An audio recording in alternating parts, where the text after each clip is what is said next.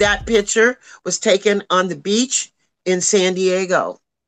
And that's when we left the Buddy Miles thing because Buddy was gonna he was gonna do something else. And we flew straight from Boston. We moved to San Diego, California, actually to um Leucadia. The guy put us Marty Silva, who wanted to be our manager. He was a fan. He owned this place called Earth that was on Mission Beach.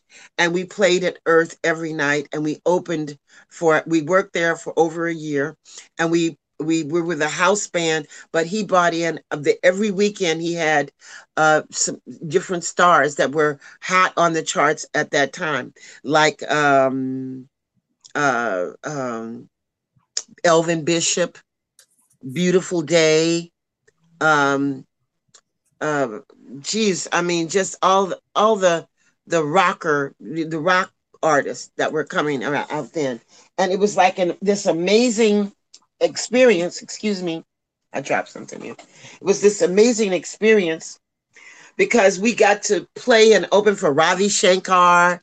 We opened for all these different people, and it was like, um, I mean, I'm gonna plug my phone back, plug my phone in, just to make sure that it doesn't lose power now. Good idea. Can you hear me? Yeah.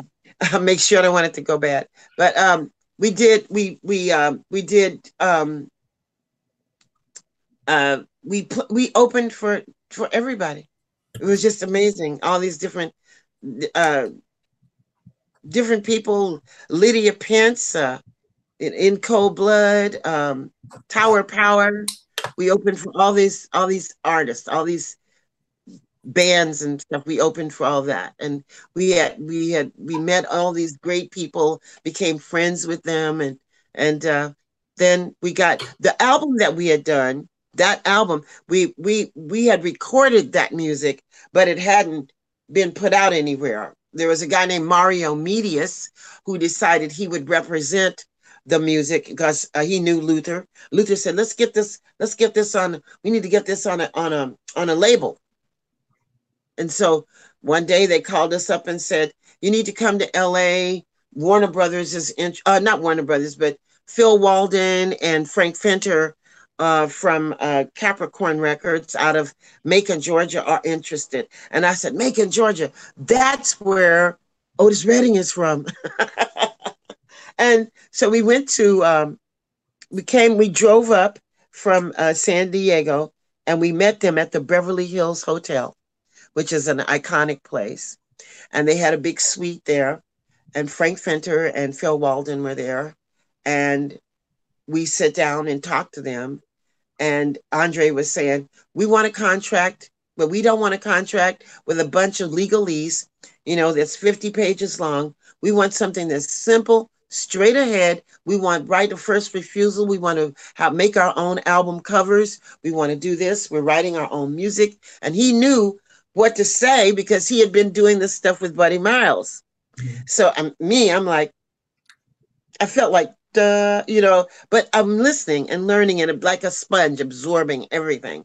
And um, so they said, okay, this is the wait, hold it, hold your hold your point. Then they go over to this adjoining room door and they knock on the door, and these two lawyers walk in. they said, okay, tell these guys what you're saying, what you want. These are our lawyers, and they're going to construct a contract based on what you're saying. And they sat there and took notes on legal pads for everything we're saying, and then said, okay, we'll get back to you, and we're going to make this happen. It's like that, okay. So we left, and about a week later, they had a document drawn up and they had done it. And our recording contract with Capricorn Records was three pages long.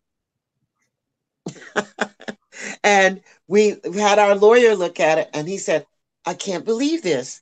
It doesn't have that. It it's there, it's straight ahead. You guys get to do this. He was like, the lawyer himself was like, This is amazing. How did you do that? We said, We just asked for it.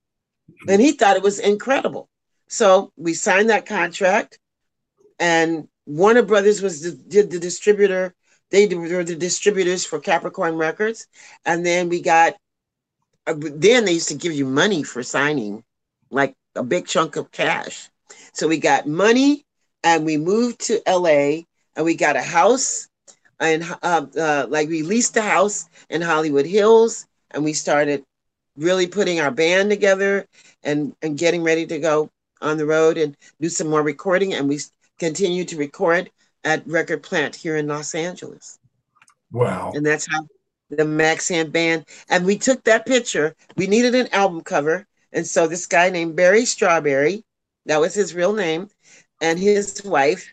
Uh, they I used to go down to the beach and go body surfing right at near our house in in um, in Leucadia and I went, he came down there and took that picture of me, and they loved everybody liked that photo so much. They said, okay, that's the Maxayn cover. And I was like, okay, I didn't pick it. So when the record came out and did pretty well, we were on Soul Train. Um, Don, Don Cornelius asked me on that show, well, why did they, how did you, why did you just name the band after you? And I said, it wasn't my idea. And it wasn't. It was their idea. They decided that.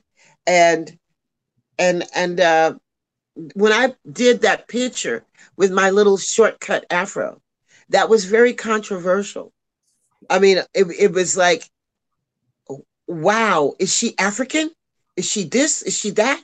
what is she you know and then you could just and there was like that's really a picture of me standing with the sun behind me and uh, it just came out it was like a great effect but it wasn't like done like that to create controversy it was just a picture that came out that way mm-hmm. and uh, so it, it, turned out to be a, a great uh, thing and it became iconic in a way because then people started putting it on everything they made stickers out of it they did all kinds of stuff you know.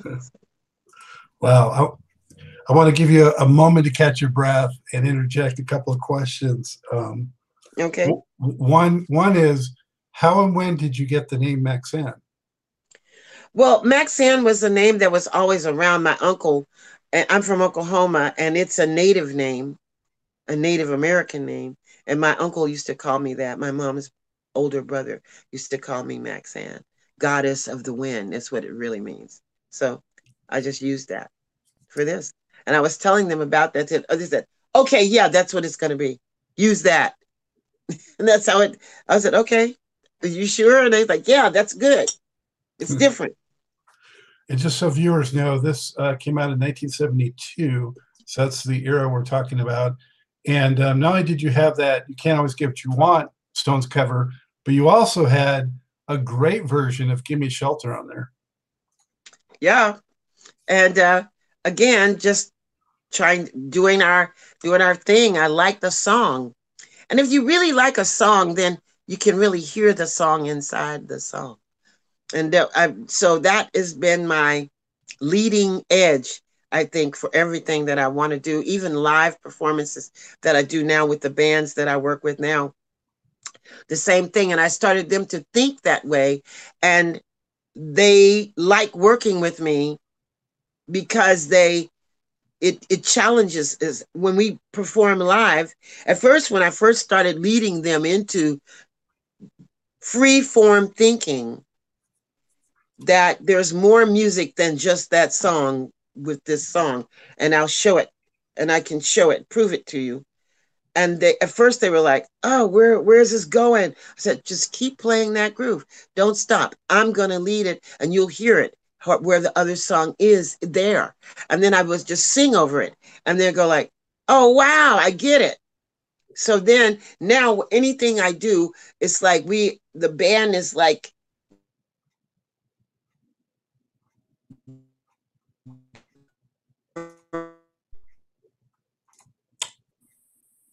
you froze for a moment there. Yeah, you did. It went out for a minute, but you're there. You're okay. still there. You're back. Yeah, yeah. So, so yeah, they they were, you know, they were quite. Uh, uh, they they liked it, and my band liked it. The Maxayn band liked it, and even though we were doing our own music, we still twisted it up on stage, and that gave us an edge. And that's how we the Earth, Wind, and Fire wanted us to open for them on a tour, and we did that one year as Maxayn. Then we went to Europe. We were supposed to be there for, um, ended up being there for eight months and uh, playing there in different places. And so it was fun. And we did our thing. How, how did you decide uh, or conceptualize what the Maxayn uh, sound would be? Well, again, it's based on, well, first of all, the, the musicians played a great part because, and their skills. Like they weren't your average, you know, kids from a garage band, you know, they, they weren't that. Um, those guys out of, well, Andre, Buddy, and some of the other guys that were in Buddy Miles's band, the Electric Flag, and all those configurations that Buddy had been in. Plus, he had played with Jimi Hendrix. Uh, they they all knew Jimi Hendrix, and I got to actually meet Jimi Hendrix before he died. All that, but um, they um, they had been sort of like in Omaha, which is where they were from. Marlo was from Alamogordo, New Mexico, which is like near, you know, Area 51, which we used to tease him constantly about not being of this world. But anyway, but uh, they were in Omaha, there was a strong music culture. I mean, like really incredible. And in the in the black community, especially, and a lot of really talented people came from there. And so if you were a kid growing up in that community, the older musicians that were there sort of had this fraternity, brotherhood, fraternity of musicianship where you needed to really learn how to play your instrument and do it well. And they held those kids that were growing up there to a very high standard if they wanted to play in the clubs with them, that kind of thing. So those guys coming out like Buddy, Andre, Stemsy Hunter, some of those uh, people coming out there, Hank Redd, these guys are incredible. I mean, like they were incredible for their age, even though they were young people. And they each in their own right had something special. Um, Andre was a prodigy, for real, a, a, real live one when he was a kid. He was a prodigy.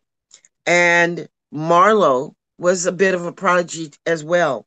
Our drummer was young, e- Emilio Thomas. He was from Texas. He is from Texas. He's still with us. He he works at UCLA. He went there and graduated. And he still works for UCLA now. He, he was on. But he went recently. on. Hmm? He was on this show recently. Emilia Emery. Yeah. yeah. Great, talk, great guy. Talking about Johnny Guitar Watson.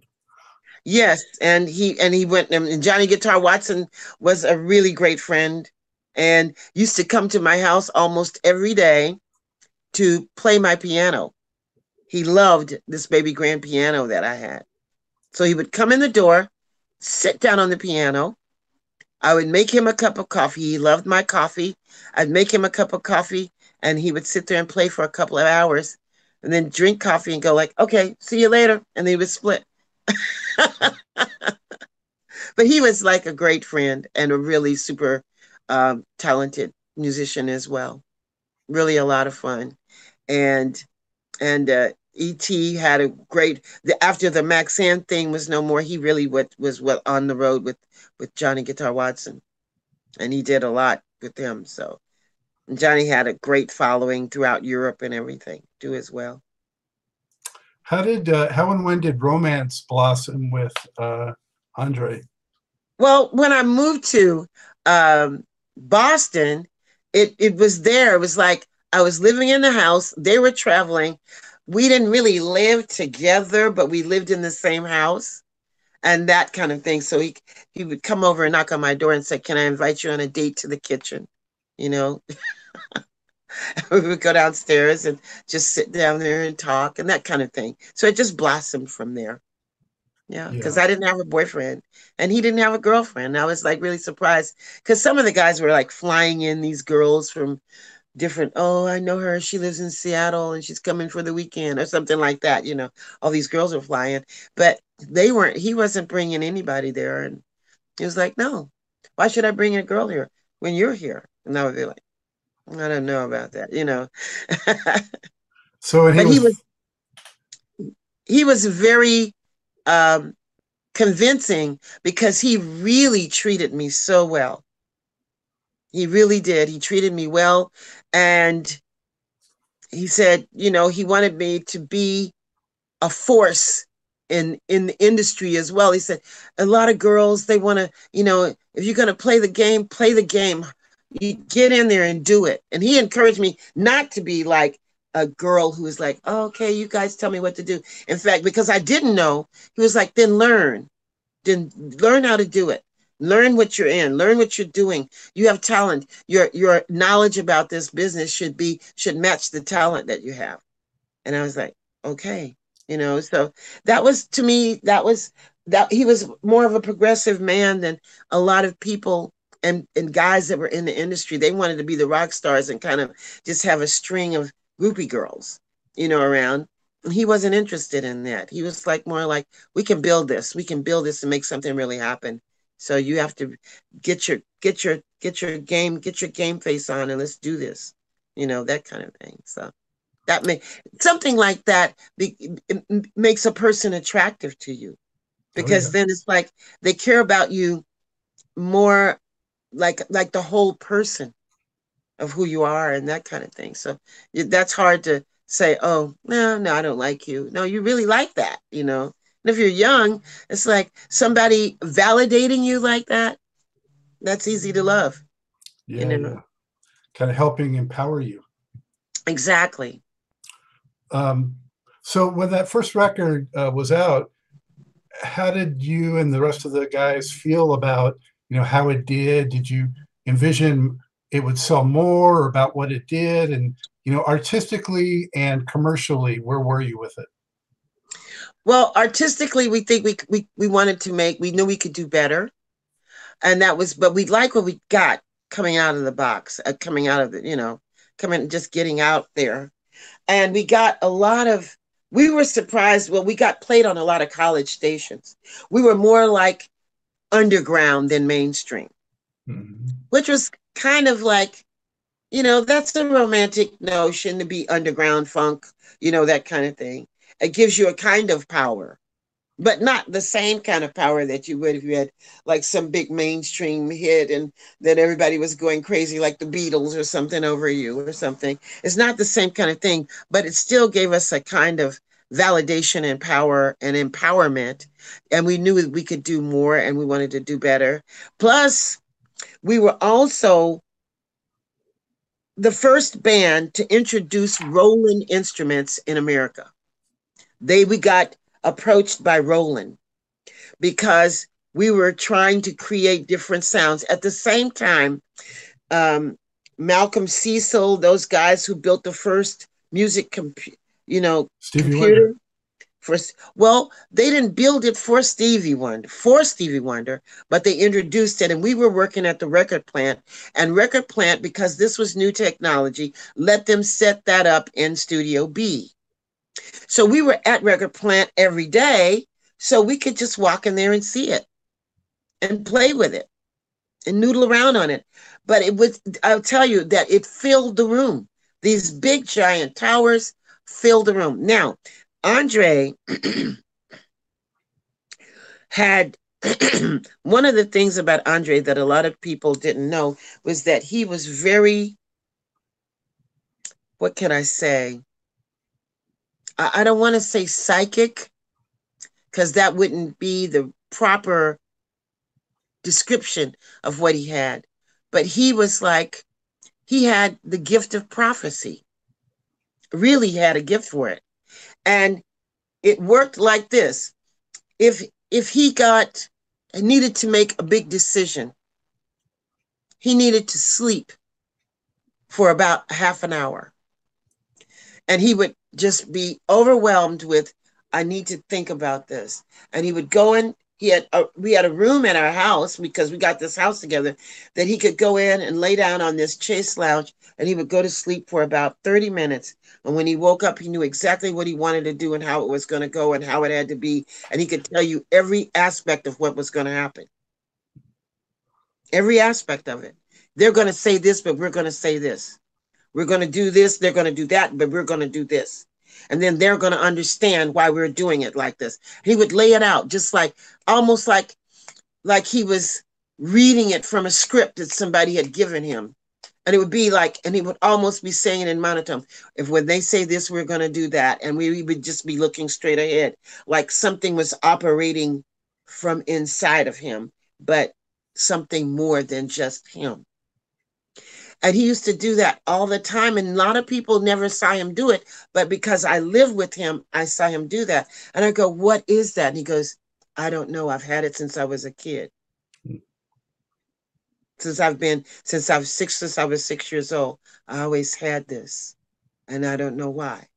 So when we went into the thing to see that computer in that room, I was fascinated at how big it had to be and I said, well, nobody's, who's going to have a room in their house to do this? You know, you'd have to come, I guess they could keep it here and people can come here and use it. And he goes, no. All of this is going, he said, technology is going to take off. It's going to really go fast. And you'll be able to put all of this in your pocket. I said, what? He said, it's gonna all go all this in your pocket. You know? And I in your pocket, he said, in your pocket. And here it is. We're on it right now. It's all right here. And I can put this in my pocket. But Andre knew that in 1972. He knew that. I mean, he knew it. He wasn't guessing at it. And he um he also said one day he he laid down. He we were watching the news and something was on. He was just watching. He goes, ah, I need to go lay down. I need to take a nap. And he went and he just in any time he just needed to get away and lay down. And he would do that. And he woke up and he said, you know what? Everything technology is getting ready to change everything. You're going to be able to just they're just going to be able to lay down or you're going to stand in front of this machine it'll be able to tell you everything that's going on in your body it's going to be able to scan you and it'll be able to do that. And it's going to save people's lives. And it's going to get make doctors be able to to uh, say what's wrong with you. They'll be absolutely able to see it, a perfect picture of it. And it's just going to scan you from head to toe. Well, that's what a CT scan is. But there wasn't one when Andre was saying that this was going to happen. And now they have CT scans. He a lot of things that he said was coming, he predicted all of those things are still coming to pass. Was was he a sci-fi fan at all?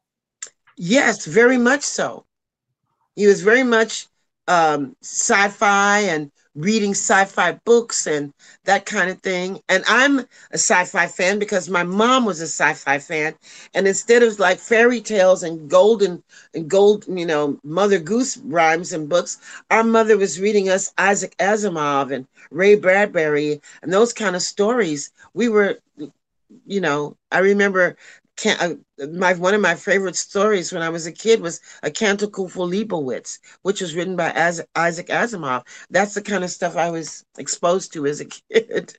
And so we had we really had a great connection with how we thought about the future, how we thought about ourselves in the future, you know, that kind of thing. And everybody in the band sort of had that cutting edge of that we wanted to do something different. So we were looking for a different sound. We wanted to do something really different. And then Roland said, You want to represent these instruments? And then that started to create because they brought they sent us all of the the we beta tested everything for them it would ship us all this stuff. So then we had a big studio with all of this stuff at our house. And all of these musicians like Stanley Clarke and George Duke and all these people were coming to our house you know, to see these new instruments like the SH101 and this, these computer uh, synthesizer things that were there that was new. And uh, Chick Corea and all these people were coming to Taj Mahal. All these people coming to our house to see it, and it was it was the, the technology was just flying, you know. And and Andre said this was gonna happen. This is gonna happen. Music and everything is gonna change. I will never forget him saying that and it really did. And well, it's I think, never. I think that quality is also what has helped that music, the max Maxayn music, stand the test of time well. You know. Yes.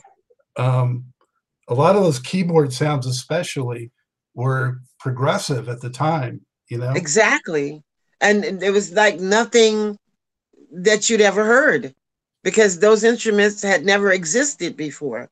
But before we ever got them or ever knew who Roland was, Andre knew that this was coming.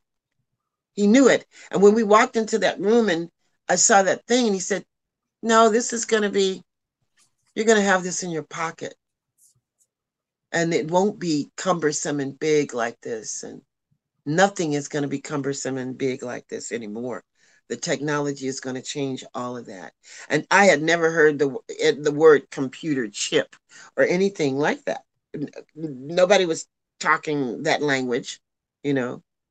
I, so I, was, I remember mid 70s, I think it was then when the first digital watch came out and it was like thousands right. of dollars, you know, it was that red LED and that was like so space age. Right. And I remember when um Roger Linn was trying to put the Linn machine together. Um, and he had all this stuff and he was trying to think about how to do it. I said, Andre Lewis, because Andre could draw circuitry. He could tell you how something needed to work. And he could just take a sheet of paper and he would draw the circuitry like almost like a robot. And he could draw it like freehand. And um, I said, I'll bet Andre could help you. And he said, Andre? I said, yeah, because he really knows circuitry. He really does know that. So what you need is you that which is like nobody knew that then. They didn't have like DeVry wasn't around, you know, like you know, Andre was be he was pre DeVry, you know, and just smart smart. He was like he was a he was really a prodigy. And knowing this thing, he, that's the thing. He was he was actually friends with Jimi Hendrix because Jimi Hendrix was also a prodigy, and he was designing those effects for his guitar. All of these things that guitar players have now, and what they call the the floor thing that you know their wing that's on the floor with all their pedal boards. Jimi Hendrix invented most of those that those things they have on there. Nobody ever says Jimi Hendrix was a genius, but he was a genius of that of that order. And he was designing that kind of stuff just because he wanted something different out of those out of his instrument. He wasn't saying, "Oh, I want to make a million dollars from this." But he could. That was worth a billion dollars. What he had in this in his pedal board. Nobody was doing that beforehand. True innovation. Right. He was a true leader in all of that. And Andre and he had that meeting of the minds for that because Andre played keyboards and bass and that kind of thing. But Jimi was guitarist and and, and so was Marlo and the Echoplexes and all this all these effects and building effects that could make different things happen. Andre understood that circuitry and how it had to work and how you could get things to do different things. Um, so Roger Linn comes up in his raggedy car that breaks down on the way because we lived up a hill, and so we they go down. E.T., um, Marlo, Hank, and Andre, and they help him bring this thing that he had in three old old suitcases to our house out of his car that had broken down and they carried it up the hill and woke came back up the hill with it. And mm. the next thing you know all this stuff is set up with all this spaghetti wires coming out of these suitcases. One of them had a little tiny TV screen over here, and then a bunch of stuff over here, and then they could make it play Pong. Remember Pong? Yes. If they make it play Pong, that was one of the things it could do. But actually, it was the Linn machine in its infancy. And what Roger Linn had gotten, he had gotten it so far, but then he was stuck. And then Andre was in there with him looking at it. They were up days and then go to sleep, fall asleep doing it, and wake back up and they're still doing. And I would make food and feed them, and they would keep going and working on it. And all these cords and ribbons of, of, of wires and everything was running everywhere at our house. And then one day Andre goes, I need to lay down. I, I know this.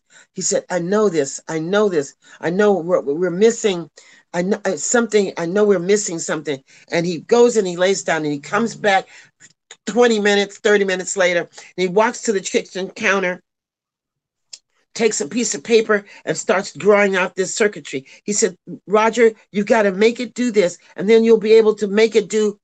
And then next thing you know, that was the Linn machine. That was it. And uh, then they had to get it manufactured because it was in still in all these weird suitcase things. So it was in the back of we had a, a at that time a, a, rock and roll van that had Max Maxayn on the license tag. It was all purple metal flake. It was crazy. We had white airline seats inside. It was just a crazy van. That was the band car. And so we put it in the back of the van. And then we had bought that van at Galpin Ford here in LA, out in the valley. And it needed its it was a new van then it needed to be taken in for its once you drive a new car for for a thousand miles then you have mm-hmm. to take it back to the dealership and let them whatever. So that was in the suitcases in the back. So we went back to get pick up the van. The suitcases were gone. So this is they had a huge big repair bay and all these people working there. So Roger Linn just started crying. Oh God, oh God, oh God, you know, like that. And so Andre said, no, wait, hold on. He walks out into the middle of the driveway at Galpin Ford, which is like this huge acreage of things. I've of been cars. there. You've been to Galpin Ford? Okay. I grew, up, I grew up in that area, yeah. So you know where I'm talking about. Yeah. Andre walks out in the middle of that and he goes, I've got $500 right here. And he had five $100 bills. He said the suitcases that were in the back of that fucking van, like that. I want all those suitcases intact, in with nothing missing. I want them back right here where I'm standing. You've got 30 minutes before I call the cops and he took a brick and put the $500 under it. He said, if you bring those suitcases back out here, nobody's going to ask you a question. Nobody's going to jail, but I want them to be intact and I want them here in 30 minutes. And in 15 minutes, those cases were back out there on that lot, on that spot. And the $500 was gone. Hmm. And we got it all back. And that's how Roger Linn got to make his Linn machine and the rest is history with drum machines and technology and 808s and everything that followed after that. But yeah, that was that was the deal. Wow, hearing you explain all this, uh, Maxayn, you know, it's really connecting the dots for me. You know, having been familiar with Andre when he did the the Mandre records, right. you know, and that was such a a techie uh, aesthetic and you know futuristic approach and all that so now knowing that much about him, it totally makes sense. Yeah, well, and his whole thing, the whole mask marauder thing, wearing the, the the covering his face and wanting to do this music and being there. I produced his first album. I produced that album, and what because he he wanted to get the record deal because all that the first of that was done on Motown. It wasn't on Warner's. It was on Motown, and he had to at that time, Berry Gordy was still running the company. He hadn't stepped down. He was running the company. So this, for Motown to be interested, they were interested in him. for them to be interested in something like that meant that to me that was like Motown really wants to do something different because they have never done anything that far removed from their Detroit sound, you know. So he says, "What can I?" I was getting my hair done one day, and uh, this is I used to go and get my hair done at this place called Sheer Joy, and Sheer Joy was a salon that had a contract with Motown to do all of their artist hair. They did all of their uh, album covers and and if somebody was going to be on TV, then somebody from Sheer Joy would go do Diana Ross's hair or whatever, right? And and so um, I was getting my hair done there, and the people at, well, they were talking about um, how Barry they were because I, I Billy Dee Williams I used to see him at the salon. I used to see Diana Ross, all these people there. Smokey Robinson, Smokey Robinson's wife Claudette, all everybody, Thelma Houston, they would all be there. And so they were talking about. I said, "What kind of person is Berry Gordy?" I mean, I hear of all these rumors about him, but really, what kind of man is he? You know, I wanted to kind of know that. And um, they said, "Well, he, you know, he's a hands-on. He's a hands-on guy. He he knows about. He really knows music. In fact, he wrote "Money," the song that's a money don't get everything is true. He collaborated on that song, and that was one of the first hits that made that kicked off Motown Records happening. I said, "Oh, he wrote that song. That's his song." Wow, they said, and he always loves anybody who does that song oh, if you do that song, he'll give you the world. But I didn't know that that was going to connect to him liking or investigating Andre's music to sign him to that label. That was like just the off the cuff thing that happened at the beauty salon. Then things, so when he says, well, Motown is interested, this guy named Winston Monseque was uh, representing Motown, and he was he had formed this relationship with Andre, and he was talking to Andre on the phone and coming by our house every day and and looking at all the Roland instruments and listening to some of the new music that we were trying to put together. I was still writing songs, and so he goes, "So you've got to do something," because he was Winston is originally from Trinidad, and so well, you got to do something that will grab the boss's ear, you know. So I'm just hearing him talk to Andre. I'm over here playing piano, but I hear them talking. I'm playing. And then I said, so once Winston left, I said, I have an idea. You want to get this deal? He says, What? I said, You got to record that song, Money. He said, Money? That old song? Now, remember, he's trying to be Mr. Spaceman, right? I said, Yeah, that song, but you don't have to do it like that. We can do something else with it. And he goes, he said, and he was like kind of frustrated. I said, we're going to max Maxayn it. That's what we used to call it. Take a song, twist it up, make it different, reform it, and do it like that. I said, let me, ma- I max, I can max in it, and you can use it and do it for your for your Mandre thing. That money, money, money. That's what I want. I did that arrangement for him and he goes over there. He gives it to well, he gives it the arrangement. He makes a cassette of it, gives it to Winston. Winston plays it for Iris, who Winston was actually married to Iris Gordy at that time. Iris and Winston play it for Berry Gordy. The rest is history. They give Andre everything he wants. it worked. So that was like, so Andre goes, how did you know that? I said, Well, I was getting my hair done one day a few months ago. They were saying anybody who does that song, Barry just loses it over him. you know, so, you know, but you do a different version of it. And it was like, and then he added his, you know, what I call space cantata to it. And the, and the rest is history. And it became like a big thing. So well, that's.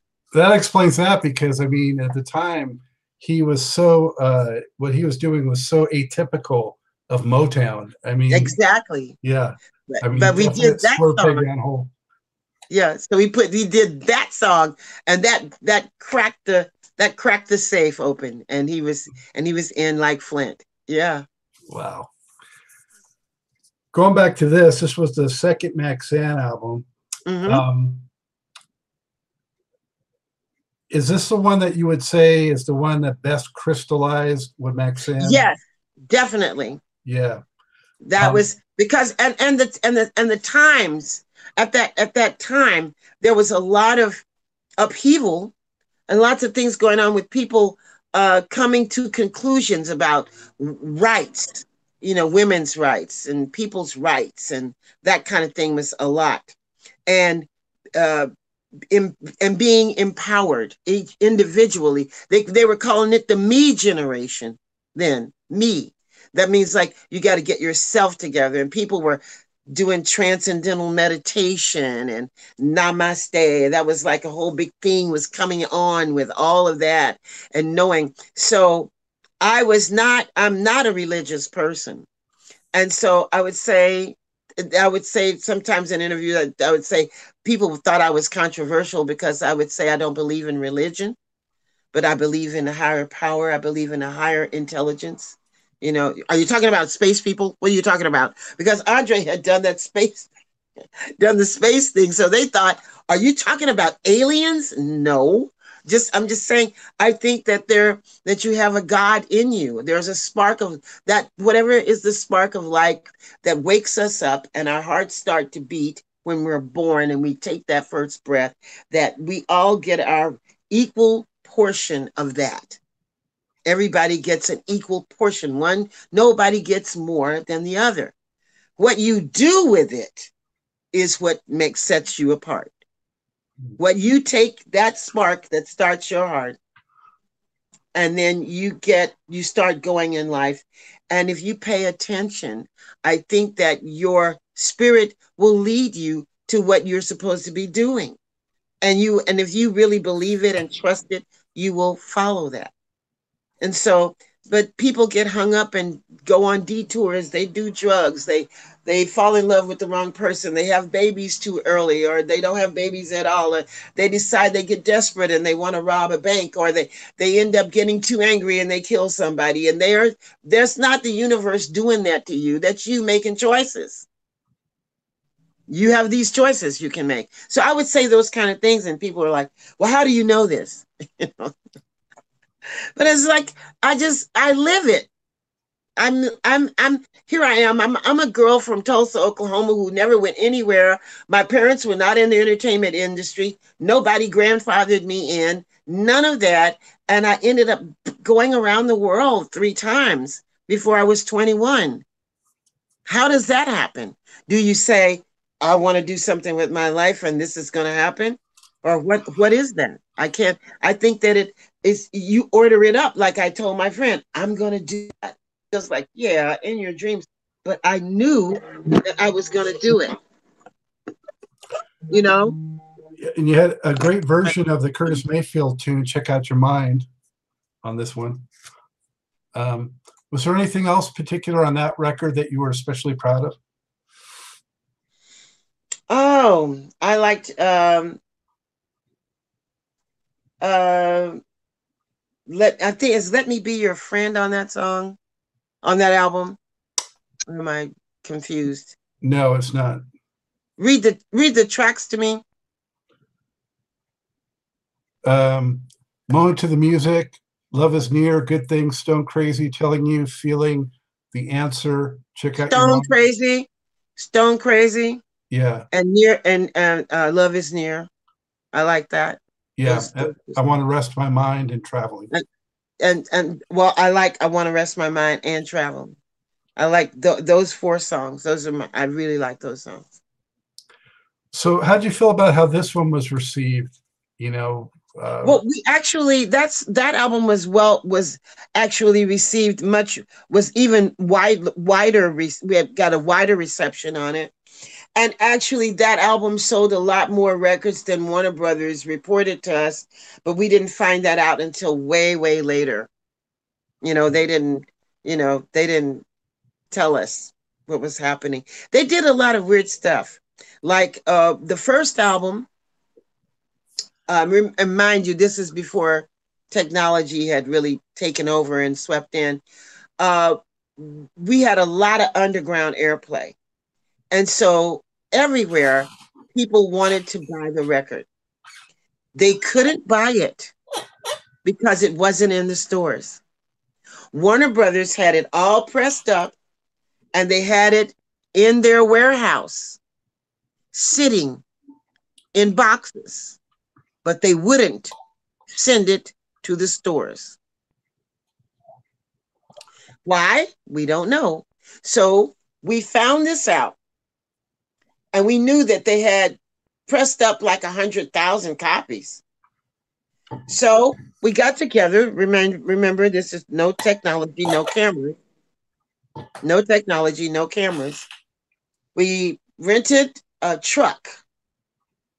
We got a truck and some other friends that I won't name their names because some of them are people who are still upstanding in the community. They went over, they bribed a guard, they went into the warehouse, and we stole our boxes and boxes of our albums. and we sent them to the stores. We sent them so people could buy them. But that's what Warner Brothers did. I have no idea why they did it. They wouldn't do it. We, people wanted it. So then we find out years later, I guess it's a statute of limitations, that we almost sold, well, we sold like a million copies in in uh, throughout in Asia and um, down down under, like New Zealand and, and Australia, that kind of thing. We have a huge following there right now, and I've never been to Australia or New Zealand. Now, Andre found it out because he traveled there with Frank Zappa. And when he arrived there, he had never been to Australia either, but Frank Zappa had been. And so they went there. He's playing, he had joined with them. They were doing a gig. When he got off the plane, you know, sometimes they have the some radio station who's sponsoring the shows will show up and be there with cameras and television. Look who landed today and is going to be doing shows at the blah blah blah. And it was Frank Zappa and his band, the Mothers of Invention, blah blah blah. But there were people there with cameras who wanted to talk to Andre Lewis because he was a part of Maxayn. That freaked him out. He was like, "How do you even know about Maxayn? So are you kidding? You know how many records you sold here? We are wondering when you were going to come here and tour." Hmm. But Warner Brothers never told us that. And they also didn't pay us for that. They didn't pay us our royalties or anything. They didn't give us. You got the contract that you wanted, but they didn't. They didn't honor it. it. Yeah. They didn't honor it. We got the contract. Well, we made the contract was actually with um, Phil, Phil, Phil, uh, Phil, Phil, um, Phil and Frank with Capricorn, and then one is was the distributor. You see, so that was like sort of like Capricorn was in the middle, then Warner Brothers was on the other end, and we were over here. Mm-hmm. And so just they didn't pay us for it. And uh, they they never no one ever gave us um, a quarter report. They never ever did that. Hmm. So it's crazy. They gave us the budget, the money to make the records, but they and they paid all of our bills and they gave us our our upfront money every album that we did, everything they did, they gave us, but nobody ever gave us a quarterly report, any kind of accounting, nothing. We tried to get it. Nobody knew it. What? Huh? What? They acted like they were deaf, dumb, and blind. And that's what they did. Wow. Who who were some of the um, acts that you guys shared a stage with um, at that time, and and what was the Maxayn show like? Oh well, uh, we did. We we we played. We opened. Well, I tell you, we opened for Earth, Wind, and Fire. And then we went on tours at some of the big theaters like in in Chicago and DC and Philadelphia and Boston. We played those those venues a lot. We played Atlanta, and so we played uh, Undisputed Truth, Rolls Royce, uh, Kool and the Gang, War. You know, all those people would be on shows with us. Um, J- Jimmy Castor Bunch, mm-hmm. um, Taj Mahal. Uh, you know, just a bunch of people, all kinds of art, artists. Edwin Birdsong. Mm-hmm. Um, uh, who had his own he he was ahead of his time too he didn't do a lot but he he had some really good music. We played with a lot of people who were really really talented. We opened for play you know we were on shows with a lot of great people you know. Because i mean you guys were sort of a hybrid of you know r&b funk rock. Mm-hmm. so i would think that at times it might have been kind of hard to slot you. Yeah, well, uh, that was the thing. We didn't want to be slotted per se. We just wanted to play, and so we played on all kinds of shows. We played with with it would be all rock and roll on one show and us, and then it would be all black artists and us. You know, like that kind of thing. So it was always a mixed media of people. This ended up being the, the final record, um, I think in 74. Yeah. yeah. 74. So what, what that happened? record was recorded in um in um in Homewood, Alabama. You know what happened in the making of that record and why did it end up being the final release? Because um the band was um well Andre basically wanted to he really was thinking his Mandre thing was gonna skyrocket because we were already working on that. He was already he was always working on the Mandre thing. Like from he always wanted to do something like that. So it started to really take up a lot of his time because he want he had to get all these head pieces custom built and how he was going to look and what he was going to do and he was trying to really put a band together a different group of people for that and so he started to kind of ne- neglect the Maxayn stuff. And he also had then been introduced to freebasing cocaine. Hmm. And I, at the beginning, I didn't know that because I don't do drugs. So I don't know any sign of drugness, oh, drugginess. I didn't know that.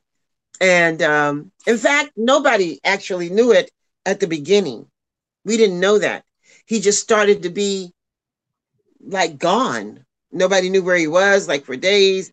And then he would come back and he would look awful. Then he'd take a shower and he would be so tired. And then he would just have to sleep and sleep and sleep and sleep. Then he'd wake back up and then he would be cranky and mean and and and just weird. So I, I was like, "What's going on with you? What's happening?" I thought he was, I thought he was having a, a nervous breakdown or something, like maybe feeling too much pressure, you know, trying to do too much, and th- that wasn't it at all. It was drugs, mm-hmm. and very addictive drug kind of thing, and it was nothing.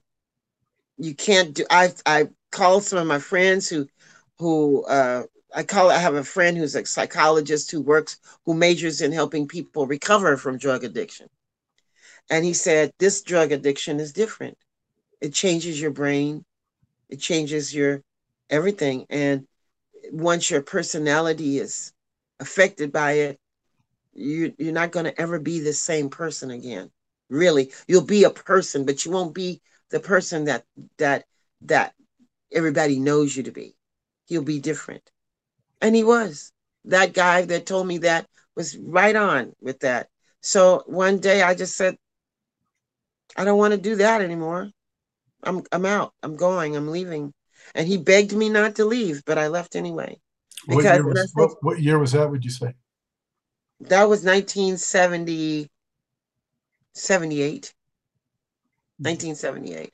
I was like, no, I can't can't do this anymore and that was uh, the that the reason why I decided to, to leave was that I had uh, I had been diagnosed as having cancer, and that kind of freaked me out, right? And I was like, oh, you know, but I I, I went to Cedars and I got as as fate would have it, I had the top oncologist in the world as my doctor. And I'm not kidding. The top oncologist in the world. Dr. Robert O. Fuderon was his name. And he was the chief, he was chief of nuclear medicine at Cedars Sinai Hospital. And he took my case. I my doctor, the guy who was my doctor said, I can't be your doctor anymore, but I'm going to send you to this person who is a better doctor for what's happening. And I went, okay, does this mean I'm going to die? No, he goes, no, no, no. Just go to go to Cedars. He gave me all my med- medical records and I drove over there and I went and I was scared and I walked into this big room. It was like a loft space, a medical loft. And they had a big row of chairs and people were sitting in the chairs getting what I know now is chemotherapy. And um, another group of people were sitting there. I had never saw people in burqas, those black burqas, you know, from the Middle East, where the women have the thing where their eyes are just here. Everything else is covered in black. There was a, a, a group of women sitting there, eight women sitting there against this big white wall. It's like out of a movie. And they were all sitting there in these burqas, just like this. And they were waiting to see Dr. Fuderon, and they had flown from Saudi Arabia to come see Dr. Fuderon. Mm. And there were some other people in there, and I was like, oh, this just like, ugh, this looks like, oh, it's going to be horrible. And I went in, I had a, he looked at my red, medical records, and I looked up on this big, huge board, and it was all these names written on the board and some notations, like a big board you write on with a with a sharpie or something. And right at the bottom was my name and it was written in red. Everybody else's name was written in black. My name was in red. And when I saw that, I thought that means I'm in the red and I'm going to die soon. That's what I thought. And I started crying uncontrollably. And Dr. Fuderon was sitting at his desk and he just turned his chair around and looked out of his window while I was trying to compose myself. And I was like crying so hard that, you know, when you're crying so deep and it's gut wrenching crying and you can't get, it's almost like you can't breathe. it's, you're, you're so hurt and so scared. And I was like that. And he turned back around really slowly.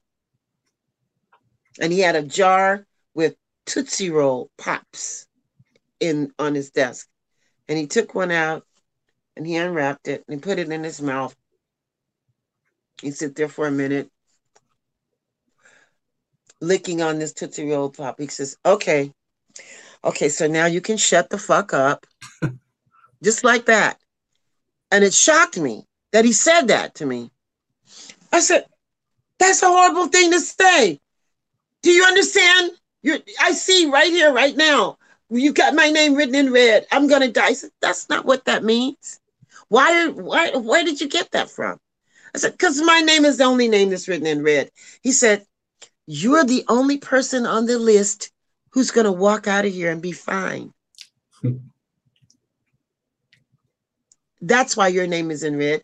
And that means that I'm gonna do this surgery on you tomorrow. I'm moving you up because what you have is very aggressive, but we are catching it at the beginning, and I am going to defeat it. That's where your name is in red. And can you be here tomorrow morning? Don't eat anything and blah, blah, blah, blah, blah. Read this sheet and do that and do that. And I was like, oh, oh, oh. And he said, and everybody else out there in that room, that you saw when you came in here? Said, yeah. Said, I'm keeping them comfortable until I can come up with a better solution. Mm-hmm.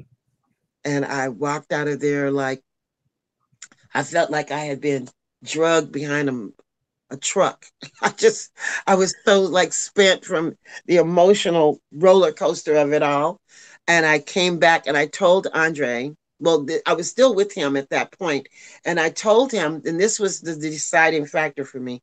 I told him, I have to go in the hospital. I have cancer. I have to have surgery tomorrow. And I called him on his on where at this number. He had a answering service that he checked all the time. And I left him this message.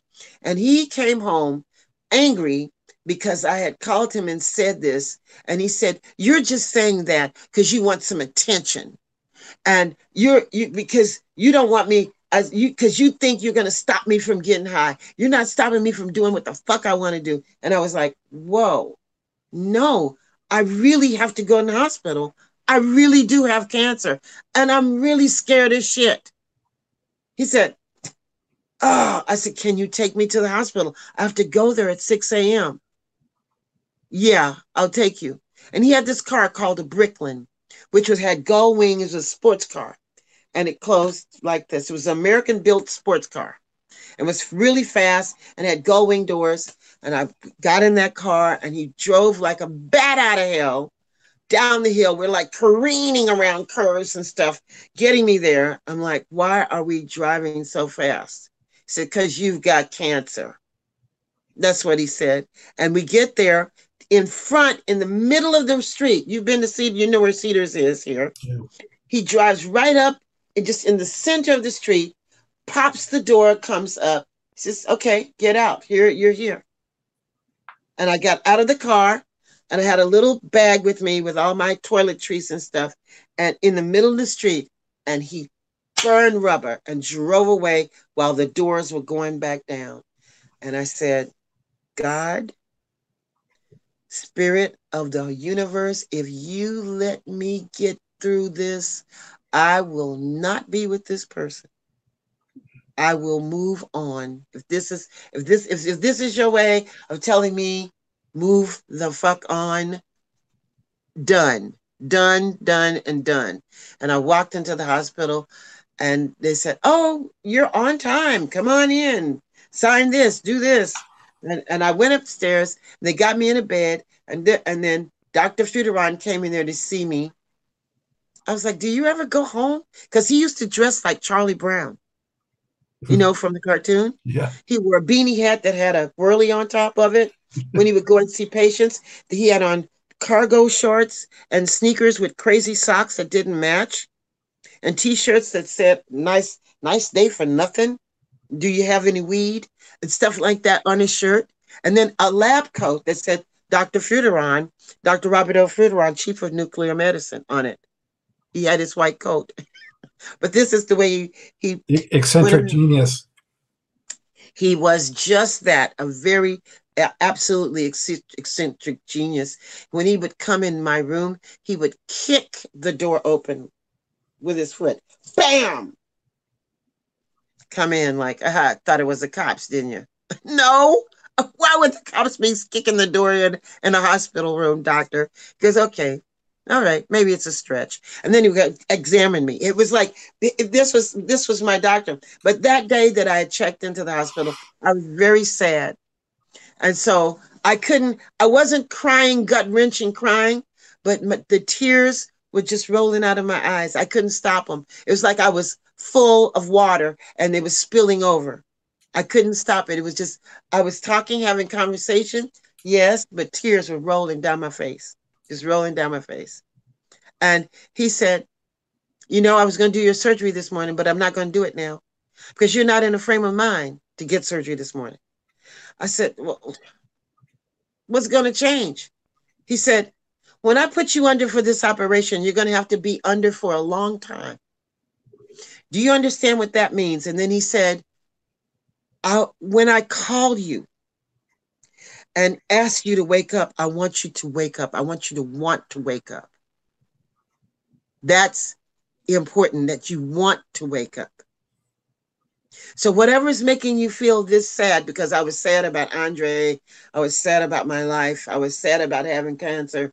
I was, I really was really sad. He said, I want you to want to wake up. I'm going to do my job, but your job is when I call you out of that mist, I want you to fight to come back. I want you to mm-hmm. open your eyes and come back. So right now you're not ready. So then I'm going to send somebody to talk to you. And he sends this woman in, and she's a psychologist. And she she asked me about what was going on, and I was really just honest and open with her. And I told her everything was happening, and that I was a singer, and that this is happening, and my life is now. It was like going great, and now it's like going to shit. And now I'm here, and I am. Am I going to die or what? And, if if I'm going to die, I don't want to get cut on. If it's going to take me out anyway, I don't want to go through the trauma of a surgery. You know, the whole thing. She goes, "No, you're going to be fine." Dr. Fuderon, he knows what he's doing. You know, you have you can have total confidence in him. It's going to happen.